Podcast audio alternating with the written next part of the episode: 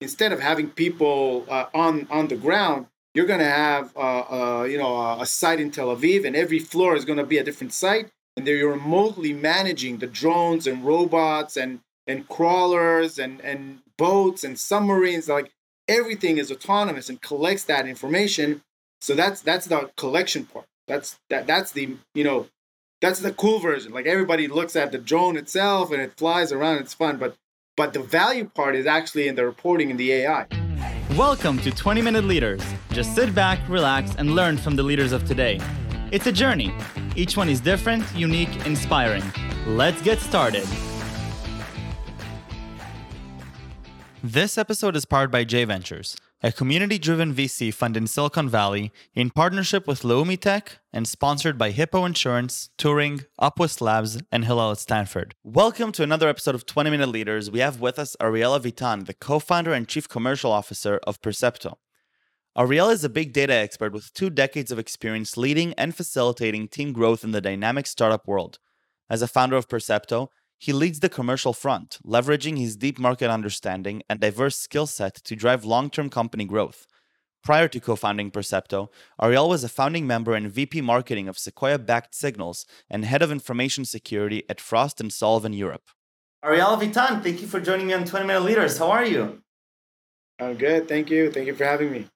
Thank you for joining me this morning, uh, talking all about you know autonomous vehicles, gathering data, specifically drones. Uh, Chief Commercial Officer of Percepto, but you have had quite a few hats as VP Marketing and Account Management at Signals, a Sequoia-based company. Um, you were an analyst. Uh, studied in Ben Gurion University, and and all around, you know, you can see the entrepreneurial trail uh, climbing up. And and and what I'm excited to hear about is you know the different insights that you've had throughout your journey talking specifically about you know Percepto today and and how are autonomous vehicles playing an integral part of our future of understanding you know the world around us and and and what is the what is the proper way to to think through them strategically. So so I, there's a lot of things that i'm excited to talk about but we have to go back to your young days of playing tennis because that's really the most important part. So you were a ranked tennis player as a kid yeah, it was uh, it was re- really uh, a long time ago when I was uh, around 11, 12. Uh, played a lot of tennis. Actually came came to do this back uh, uh, right now, doing you know one, once a weekend of courses. Not going to be ranked anymore, unfortunately. but I think I think it has to do a lot. You know, tennis is a as an individual game gives you a lot. Uh, you know, a lot, a lot of character and a lot of uh, uh, ways to overcome uh, you know individual uh, challenges as opposed to right. a group game, right? So uh, I take a lot from it. Uh, I love it. Uh, it. it. It brings me into like to my maximum in terms of the ability to, to play and mentally and, and physically. So yeah, it's a it's a good it's a good game to have. I remember I, I used to compete in high school with my with my high school team, and I remember that I was always standing with the coach during the games and the tournaments, and he would always and and you know every you know to every 15 minutes or so he would come and say he's gonna double fault.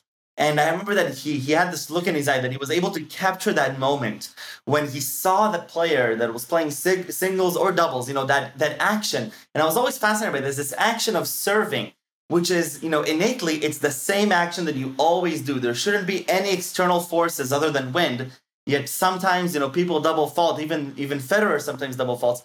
And I was always fascinated by the mental strength you need to be a good tennis player. And and I have so much respect for that mental strength. Uh, Ariel, walk me a little bit through your journey through the different companies, and we'll end up in in Percepto to talk about you know the world of drones.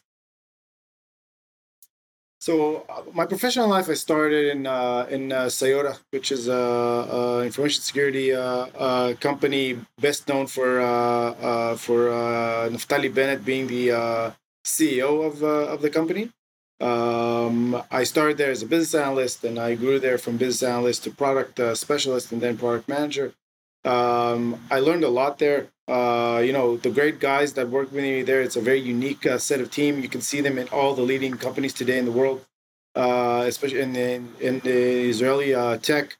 And uh, just, you know, good professional people that talk uh, very straight to the point, very realistic. And, and I think I got a lot from that you know from that baseline as, as a as a teaching experience for me. Um, after that, I moved into a completely other uh, segment. Uh, I remember my conversations with a headhunter uh, asking, you know, I wanna I wanna start uh, flying around the world and doing a lot of uh, more uh, business oriented work. And she gave me a, a, head of information security practice in a, in, in, a consulting company, which is a whole different, you know, ball game. It's not even close to being a product manager in right. a startup. And uh, it gave me so much to see you know smaller startups uh, in in the world seeing the different cultures and how they grow a startup uh, what's their motivation where are they lacking in terms of you know uh, the, the startup ecosystem in, in, in israel. And it gave, gave me a lot of perspective and a lot of good uh, experience uh, finished there managing around 10 different individuals globally. Wow. Um, and uh, what is one what is one main thing that you learned from that experience that somebody who wouldn't go through that experience or doesn't have the ability to go through that experience would what would gather from you? So i'm trying to you know what i love doing is extracting these like you know overarching ideas from somebody who had a lot of experience when i still didn't have that experience. I think that the, the biggest thing that i learned there is that there that the uh, the culture of, of where you build the, the business affects your business tremendously, like without even understanding, right? Huh. There is a base culture in Israel for pushing forward and, and moving things yes. along, not even if you don't have the back the backbone. And there is a very different culture in in startups in Spain or uh, in in Poland or in the UK or in the US, where you know people have to have that you know uh, technical kind of uh, uh, baseline in order to move forward and they're moving forward slower they're taking step by step. That's why you know we're very fast and moving quite you know quite fast on on, on building the startup but then we have to close the gaps. While startups in the us usually don't have that big of a gap because they're doing things much more gradual but they're slower in in in, uh, in moving forward. Just little taste that culture makes everything. Like uh, uh defines your your your company and and, and how it will work. Right. No, that, that makes a lot of sense. Okay, so you're finished with that experience, managing the ten people. What what's happened? What happens next? So uh, I met uh, um, uh, I met the uh, um, the co-founders of uh, of then uh, DNA Visual Insights, which are later on to be Signals, very good friends, and then uh, we, we I, I joined them as the, the VP of marketing. Uh, really early on, there were like uh, five, six, seven people, uh, and there, you know, the the idea was to take uh, a lot of external data and convert that into meaningful insights for big organizations. So, just as an example, if uh, Johnson Johnson or Procter and Gamble, they're doing the next product or toothpaste or you know deodorant, whatever they need to have data that has to do with you know what is not working with their current product and how they make right. uh, uh, the best. Today, most of the uh, work, or not today, but uh, you know, five six years ago, most of the work were uh, uh, were control groups. Right? You bring thirty people, you tell them, you ask them, whatever, and then whatever they hear from here and there. What we did is create a whole sense of external data that has to do with you know from patents and publications on the academy side to voice uh, voice, uh, un- uncharted voice in, uh, on the net to give a much broader understanding of where the product is supposed to go. Uh, very, very interesting path. We grew to around 100 people. Like you said, we were backed by uh, uh, Sequoia, and then later on uh, Qumra, and more and more to come.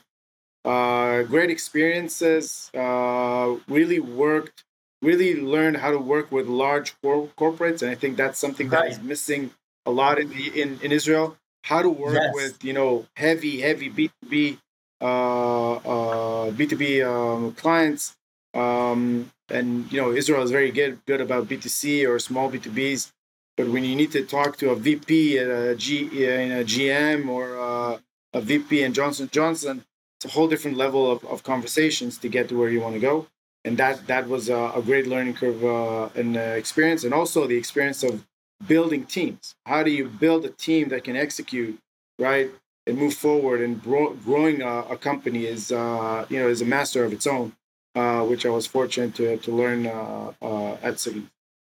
So, what what are some things that surprised you in this new world of, of talking to VPs at at these you know Fortune Fortune 100, Fortune 500 companies, um, you know, in the VP positions. What what are you? What what did you learn along the way that you're like, oh, interesting. Okay, I didn't I didn't realize it works quite like this.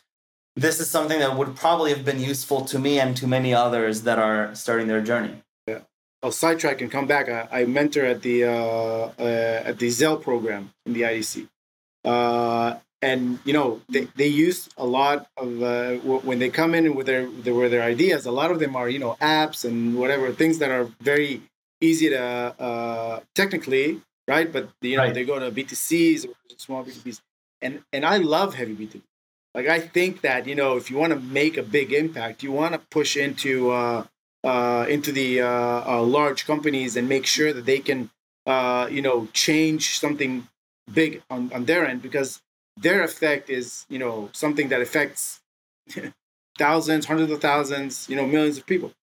And uh, what i learned uh, a lot is is the the you know the sales cycle and the cycles in general in, in these big companies you can have a VP loving your product you know but for him to move forward right it's almost uh, it's almost uh, uh, the anti-startup, uh, uh, you know, kind of uh, typecast of a client. Like you want right. to go forward, and we see it in, in, in Percepto as well. Everybody's positive. Everybody wants to, but the you know that that wheel is so so slow, and uh, as opposed to getting you know frustrated from it, when you come into a startup, when I came from Signals into Percepto, you know this is this is a very big chip to know because then you plan the company because you know the cycles are are, are longer.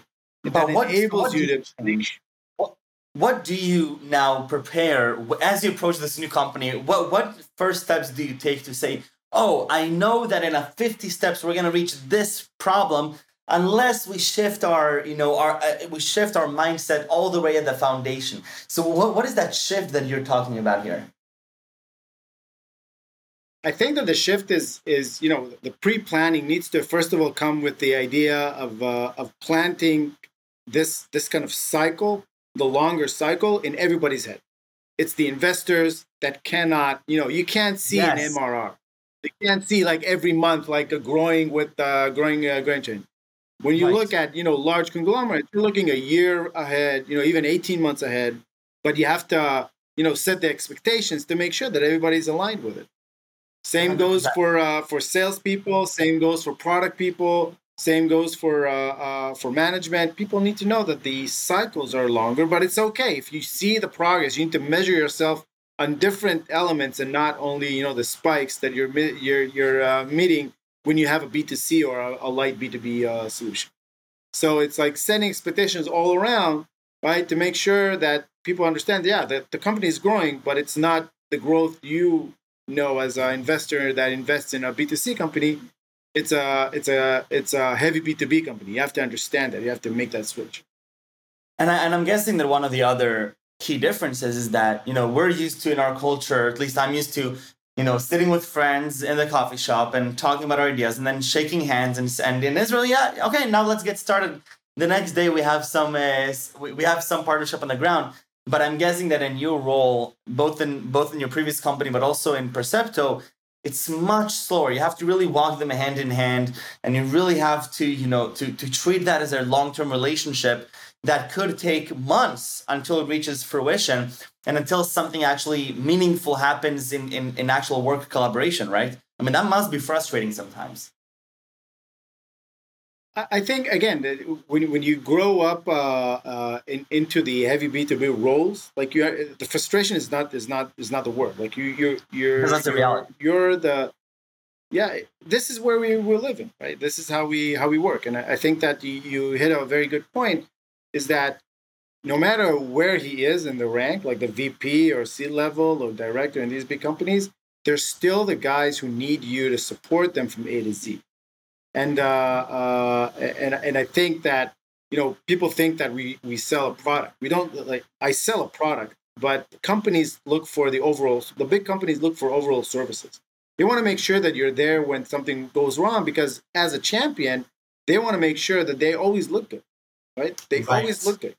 So we have to be there 24 seven. We have to make sure that uh, uh, how do we how can we uh, uh support them and Percepto, you know, in, in my mind and, and in, uh, in the mind of, of, uh, of my teams, clients are number one number one interest in, in the in the company. We cannot have clients not happy even if it costs us and it's fine because these clients grow and they they uh, they depend on you right to bring a right solution and an innovative solution that they can take over and then you know uh, recommend it to their other products or other uh, uh other uh, uh, sites so they can use it as well. So our clients is everything and making sure that they get value that's that's you know the baseline. They need to get value. They need to be you need to be in a positive attitude to make sure that that the value is also portrayed because you can be you know i always uh, say that uh, you can go to an amazing restaurant you'll never go there again because the service wasn't good right you can go to an okay restaurant and you'll go there every time because the service is amazing right exactly. exactly. It's, it's that link between the right. both, both product and service right i think that what we're missing out sometimes on you know the techcrunch articles and and the media is that it's it's all about the people it's all about the relationships like yes sure the companies are getting value from each other and there is a transaction that is involved at the end of the day it's you know a few people that are you know making a, a solid relationship with a lot of trust. And uh, and I and I can see that also you know it, understanding the industry a little bit better. And and, and I just love that idea that at the end it, it is about that trust and, and you can't go around that. Uh, but Ariel I, I want to hear a little bit more about Percepto. You're working on one of the things that I'm most excited about. You're working on on autonomous vehicles and how drones can and can help you know in, in you know, exponentially increment the way that we understand the world around us with with collecting data. So tell me a little bit about Percepto and and that will fall nicely in place because at Percepto also you're in charge of a lot of these relationships that we were just talking about. Yeah, so uh, uh, Percepto is a company that started as a as a as an AI company uh, for uh, machine vision. Uh, and we wanted to create autonomous uh, DJI drones, uh, and then we moved to from from relying on DJIs to actually creating our own system for heavy industrial sites. So it's one of the first drones that are ruggedized, and you can put it on on site, and it has a base station, and that that enables an autonomous loop. So the drone flies around, collects data, does whatever it needs to do, comes back, charges, and then goes to another mission without needing someone on on the ground. And uh, uh, you know, uh, fast forwarding, we're now 100 uh, people. We're the most deployed drone in a box system in the world. We have systems, uh, you know, for in 10 different countries. And um, what we learned from the last two years is that there's a bigger stream above us, and that bigger stream is remote operations. So you know, think about five, seven years from now, you're going to have power plants and you know oil and gas refineries and uh, and mining companies that are going to have you know 10 people in th- instead of 3000 on site wow. because robots are going to do everything and we have some examples of companies already taking that step they have you know think uh, like the equivalent is think about uh, the israeli uh, electricity company instead of having people uh, on on the ground you're going to have uh, uh, you know a site in Tel Aviv, and every floor is going to be a different site, and they're remotely managing the drones and robots and and crawlers and and boats and submarines. Like everything is autonomous and collects that information. So that's that's the collection part. That's that that's the you know that's the cool version. Like everybody looks at the drone itself and it flies around. It's fun, but but the value part is actually in the reporting in the AI. So very deep AI technology that enables to look at anomaly detection, change detection, alerting, you know, leaks, fires, whatever. All of that comes together to reduce the overall cost of maintaining a site like this, reduce the risk to people on site because these are uh, uh, hazardous uh, locations, and increase the efficiency of these sites. And that's what we do today. Uh, so we moved that transition yeah. from join a box to uh, remotely operating uh, uh, robots in order to convert that into meaningful insights. Right, and I think that you know this is something that while it's incredible and it's you know I it, it's undeniably the world it's it's so much undeniably the the future because you know we see it in cartoons all the way from 1950s that you know people are, are expecting this to be our future right i mean the idea of robots you know doing these hazardous tasks in these you know unsafe environments that's not a new thing what is new is that it's actually happening in reality, and there's there it's actually happening in our world. But what I really want to ask you, Ariel, is why is this the best time for this? Why is it not, you know, ten years ago or in ten years? Why why you know you you you've been working on this for more than five years. We're 2021 now. Why is now the best time for you guys to to run this company? So I think that it, uh, the answer is is derived. There's first of all the fact that uh, you can only do uh, what we're doing when robotics gets to a place where it's cheap enough to use, right? And right. the technology there is is ripe enough to, to start using it on a commercial base. Like we can right. see a lot of you know drones from uh, or, or companies that create robots from 19 I don't know 1990 or whatever but it's not a commercialized system and it costs millions. Right. When you go into the lower numbers, now it makes sense to use it. And I think that companies, we talked about, you know, the cycles the companies go, companies need to, this is a, a transformation, right? These are, you can see more and more, for example, big companies, their innovation center is becoming from, you know, a small group of 10 people to a, a, a business unit as part of the business unit because they need to you know, increase their ability to transform and change. They understand what's going on and they need to do that shift. And we're riding on that shift as part of as an enabler, right, to make that happen. Right. And I, I, think that the time is not it's not now. Like it's going to happen in a couple of years, but you have to create the system now, the, te- the technology, in order for them to adopt it when they're ready to adopt. No, that, that makes a lot of sense. And Ariel, I think that one of the things that you're working on that I'm I'm most excited about this is you know breaking breaking the laws of physics as we know them in society. You know, not, not necessarily literally the laws of physics, but but the laws of how the world operates and and whose responsibility is to do what. And you know, we have this social conduct for thousands of years. You know, all the way dating back to the Great Wall of China. That as humans sometimes we sacrifice our health or or our or our you know environment because for compensation or, or in order because something needs to get done. Somebody needs to do the job. And i think that you know in 2021 seeing what you guys are doing with percepto and your and your thought process behind it and and i encourage everybody to go take a look because it's just awesome to see. And i can't wait to one day see an actual site and place. Maybe you'll invite me even to a, to a small tour because it, it, it's just so so cool. And uh, and i just love it you'll think again thank you very very much we have a test here thank you I would, I would, I would be honored. Thank you for coming. I have one more important question to ask. It's the hardest one, but I need three words that you would use to describe yourself. Um, I think uh, uh, realist. I'm very. I try to be very down to earth and to understand what's really going on. Optimist. I have to be an optimist. If not, like you know, I'll go work in a in a conglomerate. And uh, um, I don't know, uh, down to earth. Try try not to, uh, you know, try not to not to get affected from the from the uh, tech crunches and and startup uh, scene. At the end, we need to do work and we need to provide value. So uh, I think that these are we need to do work and we need to provide value. Uh, Ariel, thank you very very much. Uh, best of luck with, with everything. Continue making a positive impact and stay safe and stay healthy. Thank you. Okay, thank you. Have a good day. Goodbye.